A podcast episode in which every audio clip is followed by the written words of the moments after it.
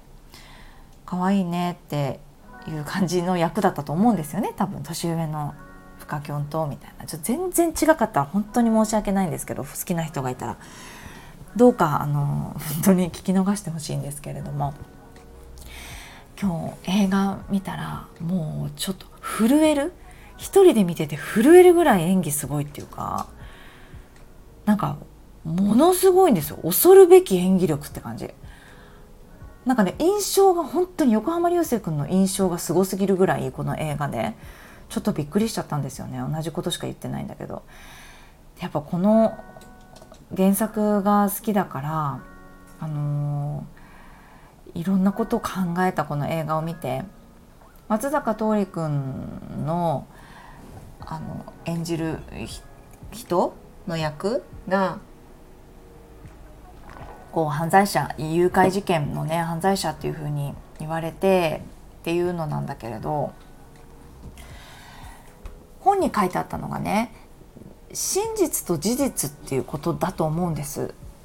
おそらくあの言いたいことというかあのキーポイントだなって私が思って読んでたのって思い出したんだけれども真実と事実は違うってみんなが知っているその犯人なのと私が知っているのは事実だって。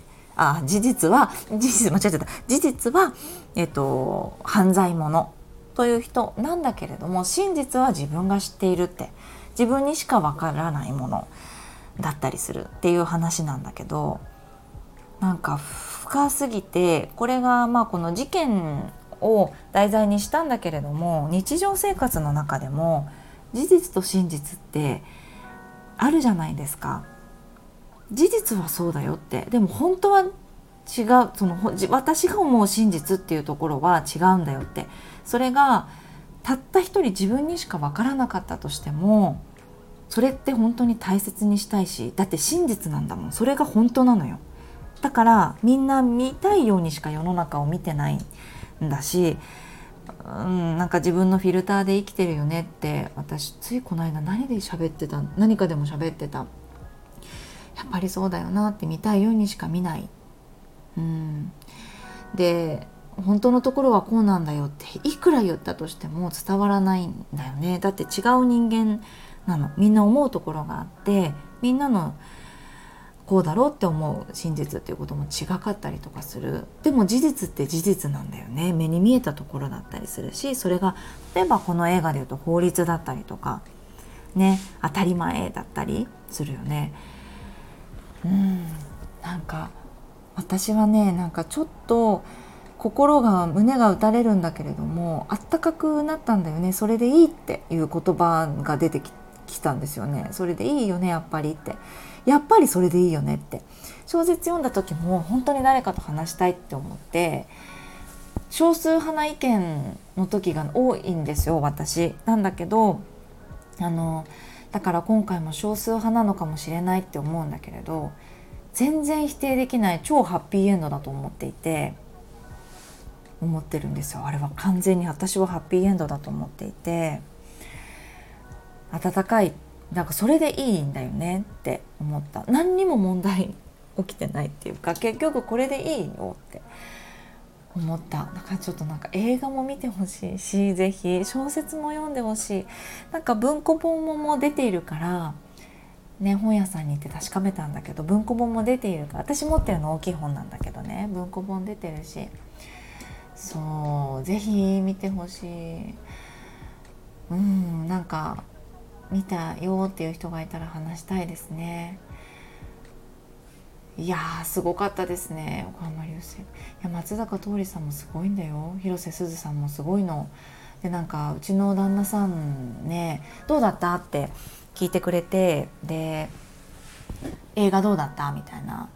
何を見るとかも私知らない？って聞いてきてるんだけどあすごいよかったって言って。で「いやすずちゃんとさ」って松坂桃李君なんだけどって言って「ああ」って「えどうどんな感じ?」って「あもうこうこうこうで」って言ったら「ああそうなんだそうああへえ結構大人っぽいね」みたいな大人っぽいねみたいな印象だった。でうちのパパなんか広瀬すずちゃんの写真集とかを撮ってるんですねなのですごい昔あのちっちゃい17歳18歳結構前に撮ってたりでその後もね何度もお仕事で一緒になってるからどっちかっていうともうなんかお父さんみたいな感じ感じなんですよね。うちのパパが。その気持ちはね全然そんな仲いいって意味ではなくお仕事で写真集ね一緒にこうあの写真集で何泊って多分一緒にいた時とかも本当に何て言うのかないい子で可愛らしくって純粋でっていうのがパパのイメージであるからおおそんな感じなのか中身みたいな。ちょっとあれだなみたいななんかうん複雑だなって言ったりしてました。想像するとねそんなシーンがあるのかなんて言って言ってましたけど。そうだあそう確かに。パパはそういうふうに思うかもしれないね。なんて。だってぐっと迫ったりするもんね。きっと写真集でも。うん、普通のこう何かテーマがあるファッションの撮影とはちょっと違うんじゃないんですか？ね。その時の年のすずちゃんを切り取るっていう風にやるとね何か思うところがあったんでしょう。なんかあだこだ言ってましたけどあんま聞いてなかった。聞いてなかったですけどね。はいもう本当に心があなんか現れた感じがしました。私は。うん。あの決して明るい話ではないから考えさせられるんだけれども私はハッピーエンドだと思ってるしそっからこう自分の生活だったり世の中って見た時にいいんだよなこれでって受け入れるっていうこととかうん。なんか真実と事実って2つがあるとしたら真実をどうして分かってあげようとしないのかなって思ったりする全員がその真実を思いを馳せるっていうことをちょっとでもしていけば悲しみが減ったりするのかななんて思ったりしました。ね、相手の気持ちだったりとか、うん、思いを馳せるっていうところですよね。でもやっぱり人間はみんな自分のことがね好きでえエゴだったりとか、ね、自分はこうでありたいとかって自分は自分はっていうところって死ぬまでねついて回って少なからず多い人もいるかもしれない自分なりのそれっていうのはみんな持っていてだからこそね生きてきた中価値観育てられた環境を自分が、うん、生活している環境でフィルター色眼鏡っていう自分のべきっていうところが分厚くなっていってそれをかけっぱなしでみんな他人と生活ね共にしているんだなっていうふうにも思うしこれって避けられないですよね。うん、なんかみんな仲良くみたいなみんな仲良くするんだよみたいなのってあの6歳ぐらいまでですよね。って思ったりする。ね幼稚園ぐらいかなって思ったりする。大人になったら本当に難しい。だっていやこれは私の真実です。いや本当は違うんですとかね。いやこれは私の普通。いやそれは非常識ですよってわーわーわーってみんながわーってならないように普通はこれですっていう法律があったりするんですよ。定めてね決めていくみたいな。そう。でも分かってるよ。そのね犯罪に値するっていうことは分かってる。でもこうじゃないといられないっていうことだってあるんだって。っていうのをだから言いたい派本当に。そう。だから結婚とか不倫とかでも本当にそういうことを思ってしまう私は。いやそのルールを決めたのは分かるんだけれどもいや人間をだから縛ったらこういうふうになるのかなって思ったりとか。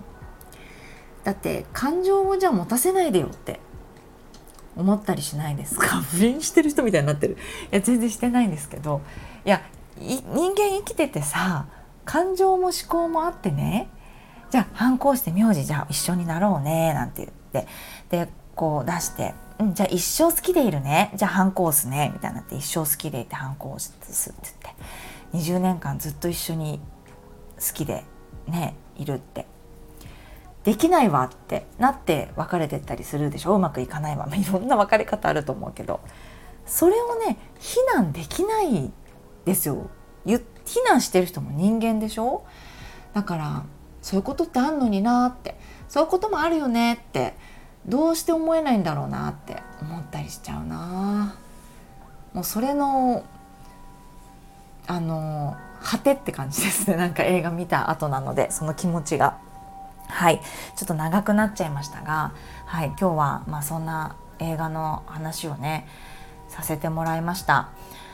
ありがとうございました。次回はあのレターにねちょっとお答えしていきたいなと思っておりますのではい。よかったらまた月曜日にお会いしましょう。はい。ここまでお聴きいただいてありがとうございます。今日も一日のんびり頑張りましょう。